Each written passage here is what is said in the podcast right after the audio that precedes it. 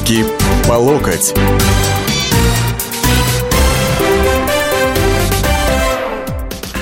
Здравствуйте, уважаемые товарищи радиослушатели, леди и джентльмены, э, господа и дамы. А вот. А также не товарищи, которые, как я понимаю, тоже меня слушают, хотя вряд ли осмелятся прорваться в эфир, когда э, будем принимать звонки. Знаете, вот есть в авиации такая хорошая система опознавания самолета. Свой-чужой. Вот. Это когда летит, так сказать, э, воздушные средства в атмосфере, а радиолокационная станция его облучает и э, получает ответ э, через определенные устройства о том, что этот самолет является своим, то есть самолетом данного государства. Вот. В принципе, очень хорошая система, и было бы на самом деле очень неплохо, а, чтобы подобная система распознавания была у нас с вами и в общении между людьми, для того, чтобы понимать, с кем, о чем мы можем говорить, а кого, может быть, сразу посылать, а кого, может быть, еще можно и перевоспитывать и так далее. Вот, вот э, на самом деле система далеко не лишняя, потому что в наших нынешних условиях, в современном мире, в условиях, когда Россия объявлена, вернее, не объявлена, но ведется самая настоящая война, в первую очередь информационная, э, опознавать, кто есть кто, было бы очень неплохо сразу для того, чтобы потом не разочаровываться. Есть такой Нацбол – ну, Нацбол, это вы знаете, это, э, так сказать, партия э, Лимонова, которая не зарегистрирована. Зовут его Олег Миронов. Есть бывший кумир миллионов. Да, это действительно так. Э, в моем поколении он на самом деле был в свое время э, кумиром безальтернативным. Андрей Макаревич – не буду скрывать, по э, своей, так сказать, культуре личности, по уровню развития, по ироничности восприятия окружающей среды и окружающего четверга и остальных дней недели, недели, Макаревич долгое время мне был ближе Олега Миронова. Да что уж там, Олега Миронова я вообще не знал, а к насболам отношусь, вернее, относился, мягко говоря, с большой осторожностью. Хотя в последние годы эти парни и девушки становились становились все более и более симпатичными. Это молодежные партии, я не случайно сказал парни и девушки. Но все это лично в моем восприятии. Как и то, что когда случился Донбасс и поездка Макаревича в район, который контролировали украинские каратели, а, Макаревич перестал быть кумиром, и не только для меня, на самом деле. Он вообще перестал быть, на самом деле, человеком для многих из нас. А потом был концерт в Москве, где Олег Миронов, Нацбол, распылил, как решил суд, баллончик с газом на концерте Макаревича. И суд, присудивший Миронову реальный срок – три года колонии.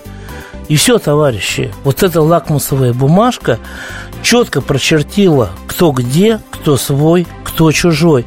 И самое интересное, что вот это... Э, лакмусовая бумажка, она на самом деле коснулась не только э, людей, которые э, где-то, э, ну я не знаю, живут э, в, под впечатлением или в своих собственных идеологических убеждениях, но и даже таких людей, как юристы. Э, Олега Миронова защищал адвокат э, Дмитрий Аграновский. И первое, что я его спросил, э, было ли это просто выполнением адвокатских функций или это было его человеческим долгом? На самом деле, конечно, нет. Конечно, исходя из личных убеждений. Вообще адвокат должен защищать всех. Абсолютно всех. Без разницы. Как врач. Но, конечно, когда подзащитный близок тебе по идеологическим взглядам, ну, я ему симпатизирую. И я ну, был бы я помоложе, наверное, я бы тоже сделал что-нибудь такое. Я не призываю никого ни в коем случае повторять, но я с большим пониманием отношусь к тому, что делал Олег Миронов. Вот, слушайте, вот такое ощущение, что вот это какая-то линия раздела на своих и чужих, она просто по всему обществу проходит. Ну, безусловно. Начиная от творческих, там, и таких, казалось бы, нейтральных профессий, как юрист, адвокат, да, и заканчивая уже конкретно бойцами идеологических фронтов и населения. На ваш взгляд, что-то можно здесь изменить? И стоит ли менять? Ну, на самом деле, борьба между добром и злом, она продолжается столько, сколько существует человечество. Но я бы не сказал, что раздел происходит в обществе. Все-таки общество наше, наверное, впервые за последние лет 20, оно абсолютно едино. Но есть люди, которые придерживаются другого мнения. Они в ничтожном меньшинстве, но они очень влиятельны. Это видно на примере дела Олега Миронова. Потому что ну, в моем окружении нет и близко людей с взглядами, похожими на Андрея Макаревича. И, конечно, Миронову сочувствуют абсолютно все. Это очень важно, потому что у него квалифицирующий признак явное неуважение к обществу. А он как раз на защиту общества-то и выступил. Пусть Разумеется, ему приходит очень много писем. Вообще, надо сказать, особенно, к сожалению, после приговора, поддержка была очень мотивированная, мы даже не ожидали. Это как-то ну, вот этот вот баллончик, там, он разбрызгивал неон, это другой вопрос. В принципе, все же чувствуют, что страна находится фактически в состоянии войны. Мы ее не объявляли, но с нами идет война. Поэтому так все и реализовалось. Напомните, какой срок дали Олегу? Три года. Мы подали апелляционную жалобу, потом прокуратура даже подала представление и просит на два месяца снизить срок Миронова до двух лет и семи месяцев. Понятно. Большое спасибо. Вот, и понимаете, в чем дело? Олег Миронов выступил в данном случае как патриот своей страны. Вообще, на самом деле, а, в последние годы слово патриотизм у нас стало каким-то а, уничижительным. Я могу припомнить, например, вот излюбленную фразу, которую используют господа либералы у нас о том, что патриотизм э, – это, дескать, последнее прибежище негодяя. И очень многие говорят, что это фраза Льва Толстого. На самом деле, это фраза английского поэта э, и критика Самуэля Джонсона, который умер в 1784 году. Но смысл этой фразы извращают, э, поскольку он имел в виду другое, что даже последний негодяй имеет шанс возродиться и стать человеком, если он будет патриотом своей страны. Вот. У нас же на самом деле э, принято считать, что тот, кто говорит о патриотизме, тот изначально является негодяем. Продолжим после перерыва. Руки по локоть. Кому выгодны государственные перевороты? Кто провоцирует военные конфликты? Кем пишутся сценарии цветных революций? Что Россия делит с Британией последние 300 лет? Обозреватель «Комсомольской правды» Галина Сапожникова вместе с политологами, социологами и историками ищет ответы на эти вопросы в специальном проекте «Занимательная геополитика». Открытие, которое она делает во время прямых эфиров, шокирует общественность и провоцирует шквал критики. Однако она не боится искать правду. «Занимательная геополитика». Каждую среду в 17.05 по московскому времени на радио «Комсомольская правда». Руки по локоть.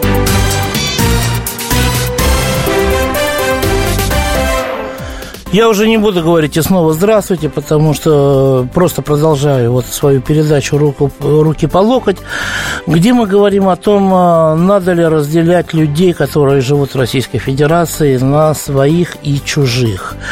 Вот. А, и я глубоко убежден, что надо это делать. Причем самое интересное заключается в том, что даже среди нас, э, людей вот этой профессии, которая называется журналистика, это произошло на самом деле окончательное разделение. Э, знаете, Среди журналистов раньше были приняты некие этические нормы, которые, наверное, можно было свести к формуле определенной цеховой солидарности. То есть своих не трогать. Пусть сукин сын, да, пусть даже враг, но он свой. Как же так? А уж тем более не наезжать на на другие э, издания. И поэтому, когда, например, избили э, э, Олега Кашина, многие искренне сочувствовали ему, несмотря на всю неоднозначность этой фигуры, требовали и жаждали наказания виновных и всего остального. Вот. Но э, на самом деле э, люди которые противопоставляют себя стране, мне кажется, они не заслуживают э, снисходительности с нашей стороны. Э, это правило больше не работает, поскольку когда убили после того, как убили на Донбассе российских журналистов, я напомню, это были фотокор агентства России сегодня Андрей Стенин, корреспонденты ВГТРК Игорь Корнелюк и Антон Волошин, оператор Первого канала Анатолий Клян. Вот вся эта либеральная мразь, она выступила единым фронтом. Они сказали и писали это и в микроблогах, и в блогах, и где могли, там и выражали это мнение, что убитых им совсем не жалко, что они были не журналистами, а пропагандистами Кремля и так далее. А в эти дни, последние, они пошли еще дальше. Сейчас они открыто желают, чтобы боевики ИГИЛ сбивали наших летчиков, расстреливали их, резали горло, чтобы в Россию потянулись гробы. И это относится, как ни странно, странно, не только э, к российским летчикам, э, но и даже к мирному населению других стран. Известный блогер, очень известный стартап-менеджер, как им про него говорят, а Антон Носик недавно выступал на «Эхе Москвы» и в своем блоге, и где заявил, что он приветствует бомбежки Сирии, но не террористов, а мирного населения Сирии, потому что э, надо убивать как можно больше э, всех там, кто живет, и женщин, и детей, и мирное население, чтобы сирийские женщины не рожали а, будущих сирийских солдат. И, опять же, юрист Илья Ремесло написал заявление на э, в, в адрес э, правоохранительных структур по поводу этого скандального заявления Антона Носика. Илья сейчас с нами на связи. Добрый день. Здравствуйте. Илья, скажите, пожалуйста, вот у нас, в принципе, есть как бы некая такая традиция, которую можно назвать «не стучать». Вот, она применима в данной ситуации или нет?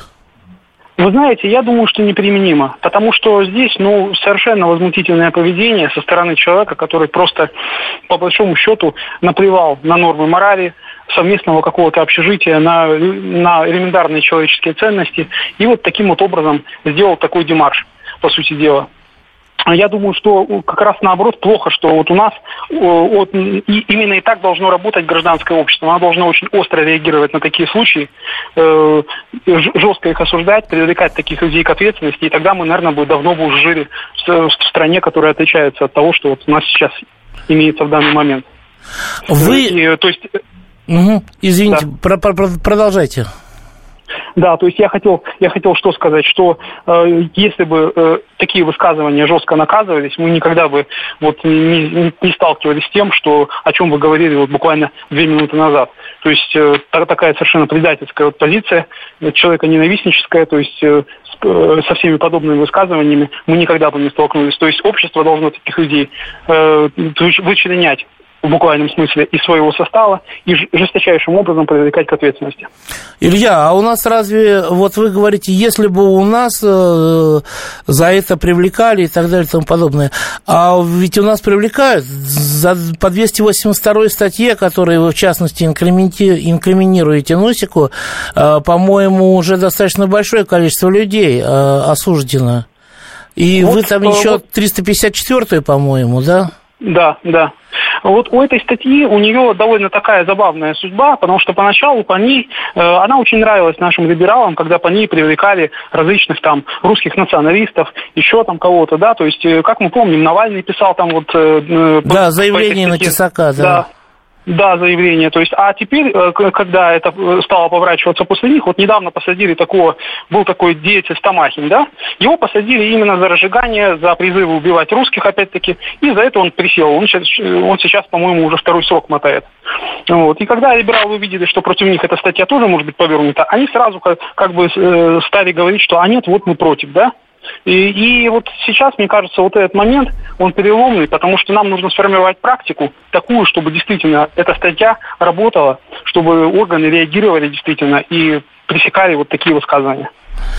Понятно. А скажите, пожалуйста, вы а, адресовали свое заявление а, куда именно правоохранительные органы и когда вы надеетесь получить а, ответственную реакцию от них? Я адресовал в Главное следственное управление Следственного комитета по городу Москва, потому что там э, все эти действия произошли на территории этого города, и в прокуратуру города Москвы.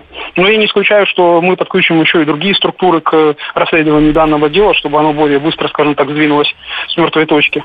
Ну, я думаю, что ответ у нас по закону, срок рассмотрения заявления месяц, но я думаю, что с учетом общественного резонанса, уже петицию, которую я разместил, подписало уже около двух тысяч человек, я думаю, что ответ будет гораздо раньше. Я уверен, что мы так или иначе разберемся с этой ситуацией. Спасибо, Илья. А, у нас на связи был юрист Илья Ремесло, который написал заявление в отношении Антона Носика, пожелавшего, чтобы в Сирии убили как можно больше населения мирного, в том числе женщин и детей. А, значит, я хочу вам продиктовать телефон прямого эфира сейчас 8 800 200 ровно 9702, а также можете отправлять смс на номер 2420. Сообщение начните со слова «РК». АП, естественно, все буквы э, латинским шрифтом набираете. Вот. И вот уже пришло на самом деле одно сообщение. Убийство Немцова, Политковской, Хлебникова. Это патриотично. А, и подпись Владимир. Владимир, кто вам сказал, что эти убийства совершили патриоты? Что касается Хлебникова, э, э, то там вообще история достаточно темная. Помимо бизнес-интересов и всего остального э, он, как и Политковская, немножко заигрались, как я понимаю, с теми, кого сейчас принято называть чеченской оппозицией, а на самом деле э, надо называть э, банд-подпольем. Вот. Что касается Немцова, то следствие идет, и следствие покажет. Но я почему-то уверен, это мое личное убеждение, что политик Немцов никоим образом никому ничем не угрожает угрожал, я имею в виду властей и режима. А, давайте спросим Дмитрия, что он думает по этому поводу. А, день добрый. В общем, что касается, ну, не призыва этого носика, а получается то, что он выразил свое желание. А, хотелось, ну, мы сейчас просто видим, как бы, как сказать, его мнение. Хотелось бы вообще услышать э, почему у него это мнение сформировалось вообще, и хотелось бы знать, в принципе, вот, как вы сказали, те самые высказывания либеральной мрази, вообще, что они вообще высказывают по этому поводу. Ну, вы знаете, они на самом деле много что высказывают, и я надеюсь успеть ответить, но сначала выслушаю Николая сейчас еще. Э, здравствуйте. Да. Я считаю, что вот все это клика, вот Носик и прочие либералы – надо как-то жестче с ним. Вы вспомните начало 20 века, когда царское правительство лояльно, лояльно отнеслось э, господину Ульянову и его компании. И чем все это закончилось? Поступили, поступали бы жестче, была бы другая Россия. И сейчас надо так же жестко, и все. Не нравится э, в стране, да пускай они куда-нибудь отсюда едут. Все их э, выступления проплачены, и это все знают. И надо с ними жестче поступать, я считаю. Понятно. Большое спасибо. А, ну, вопрос о том, что у нас общего с Навальным, Геннадием и Дмитрием Гудковым, лектором, депутатом Ильей Пономаревым, Ксенией Собчак, Рустем Мадагамовым, Ильей Яшиным, Ашурковым, Левиевым, Ольгой Романовым, Борисом Немцовым, непокойным и так далее. Я думаю, что мы обсудим э, в следующей части нашей программы, хотя общее у нас, я вижу только одно, это гражданство, и то у них них больше гражданств, чем у нас. После перерыва. Руки по локоть. Меня зовут Александр Яковлев. Меня зовут Евгений Арсюхин. У нас есть к вам убедительная просьба. Ни в коем случае не включайте радио «Комсомольская, правда». В понедельник в 6 вечера. Но если вы все-таки решитесь это сделать, то вы услышите.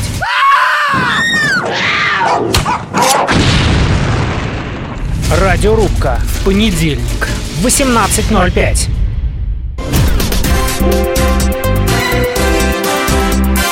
Руки по локоть.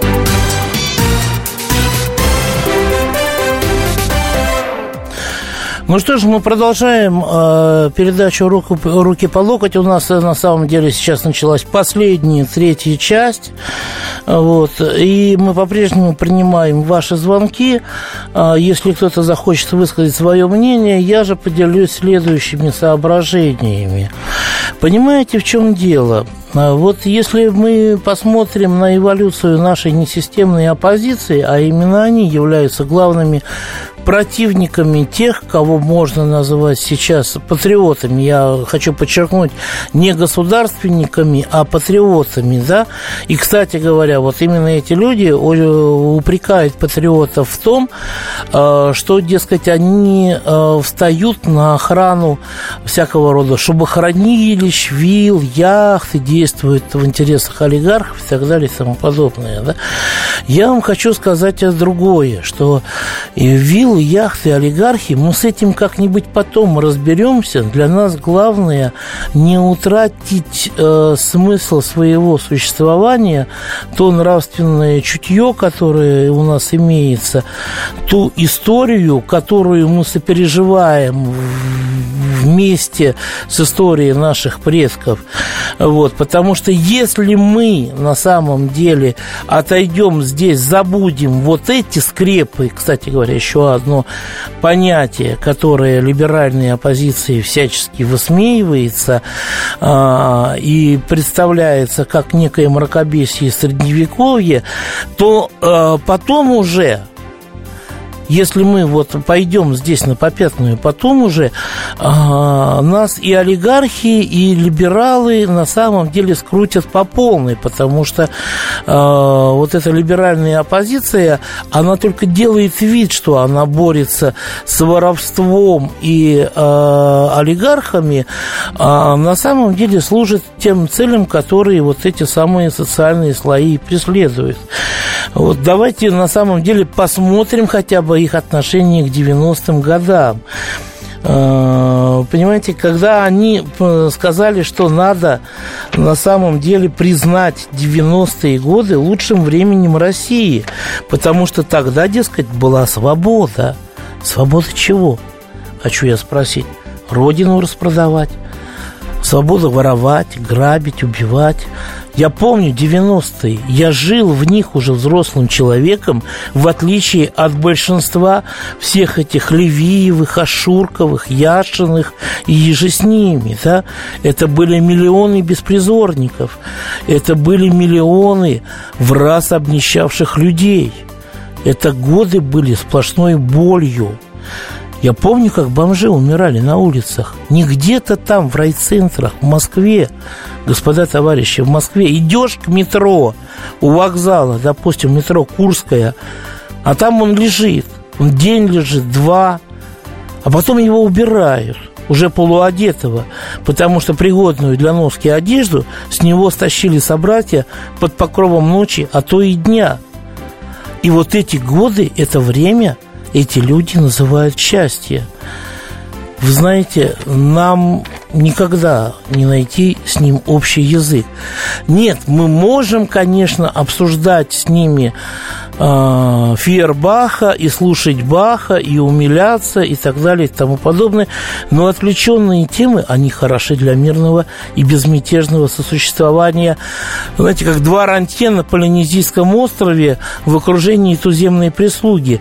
Но мы-то, ребята, живем не там и не здесь на самом деле – и если посмотреть на эволюцию э, вот этой либеральной, несистемной, болотной оппозиции, то начинали-то они вроде с хороших лозунгов, с воровства, э, с борьбы с воровством и враньем, а потом у них стали санкции против России – а потом они стали протестовать против ответа российского правительства. Они страдали по хамону и пармезану, которые были готовы провозить даже в складках и полостях собственного тела, чтобы угостить коллег по борьбе. Потом они приветствовали убийство российских журналистов. И вот сейчас дошли до того, что просто ждут на самом деле, когда начнут убивать русских. Что у нас общего? У нас даже истории разные, понимаете? Журнал «Максим» поместил фотографию девушек, снайперших Великой Отечественной, назвал их самыми эффективными убийцами Красной Армии.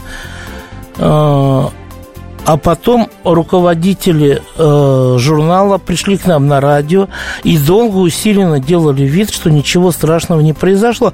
Это, дескать, вопрос стилистических разногласий. И, и оперировали такими словами, как «окей», «файн». Западно ориентированные вещатели, на самом деле, которые призывали относиться ко всему легко и не заморачиваться по поводу Великой Отечественной. Они называли тех, кто возмутился тогда их цинизмом, ненормальными, понимаете? И не считают, что ненормальные это они. То есть у нас с ними разная история. У нас подвиги и самоотречение отцов и дедов Великой Отечественной. У них красноармейцы-убийцы – изнасилованная Германия, ГУЛАГ, репрессии и так далее. Что характерно, когда мы говорим, что в 30-е наряду с репрессиями, да, они были, мы этого не отрицаем, но наряду с репрессиями были подвиг народа, гигантские трудовые свершения. Они воротят от нас свои морды. Но требуют от нас признать 90-е лучшими годами России. А когда мы им указываем на бомжей, на миллионы погибших, они этого не хотят слушать, потому что у них есть только их правда. Тот конфликт, который мы сейчас наблюдаем, он на самом деле конфликт не поколений, хотя многие из так называемой офисной болотной поросли и э, окрысились э, против людей старшего поколения. Э, там вспомнить стоит только Бажину Рынску, которая требовала э, лишить пенсионеров права голосования. Это не конфликт поколений, это столкновение граждан, которые отождествляют себя со страной и ее историей, которые продолжают дело своих предков и стремятся сделать все возможное для потомков. Конфликт с теми, кто живет сейчас и для себя, а там хоть трава не расти. И именно потому, что они лишены и перспективы будущего, и исторического прошлого, они способны на чудовищную ложь, чудовищные фейки и все остальное. Но что я хочу вам сказать в данном случае? Как отличать своих от чужих? Очень просто. Есть тема Великой Отечественной войны. И потому, кто как к ней относится, можно делить. Слушайте. Город красками покрыт бесшабашными, И победы запах снова пьянит. Где-то в парке на скамеечке крашеной Ветеран при всем параде сидит. Подозвал меня тайком, сигарет достал, Да поправил свой майорский погон. А потом меня спросил, где я воевал И каков был максимальный урон. Я ответил с уважением к старости, Рассказал, какая сейчас здесь война, И достав из камуфляжа ноль пятую, Предложил тост за победу до дна. Мы с ним выпили еще за помин души Тех, кто родину свою не предал, Кто врага руками словно змею душил, И за тех, кто мирный сон сберегал. Он за Сталина глоток, а я за Путина. Он за правнуков, а я за детей. Отчего в России жизнь безрассудная, Воевавших за нее сыновей? А потом майор про роту рассказывал, что подробно как один померла. Портсигар мне свой пробитый показывал, разъяснив, как разрывная пошла. Я с ним плакал над убитым Усатовым, что в Варшаве в одну ночь посидел. Он со мной, когда ему я рассказывал, как Валерка в БТРе горел. Говорили о жене и о бабушке, о безденежье его и мое. И о том, что через год к этой лавочке мы, конечно, непременно придем. Напоследок обменялись медалями За отвагу он свою мне вручил. Я ему отдал свою, он под Харьковым Но я подведено получил. Он за Сталина глоток, а я за Путина. Он за правнуков, а я за детей. Отчего в России жизнь безрассудная Воевавших за нее сыновей Я прощаюсь с вами на неделю. Это был Роман Юрченко со своей группой «Положительный заряд» подполковник ОМОНа. Руки по локоть. Специальный проект «Радио Комсомольская правда». Что будет? Сегодня мы говорим о том, что будет завтра. Ведущие эксперты и политики в прямом эфире делают свои прогнозы на будущее в программе «Что будет?». Каждый вторник с 19 до 21 часа по московскому времени на радио «Комсомольская правда». В эфире Владимир Сунгоркин и Александр Яковлев. Что будет?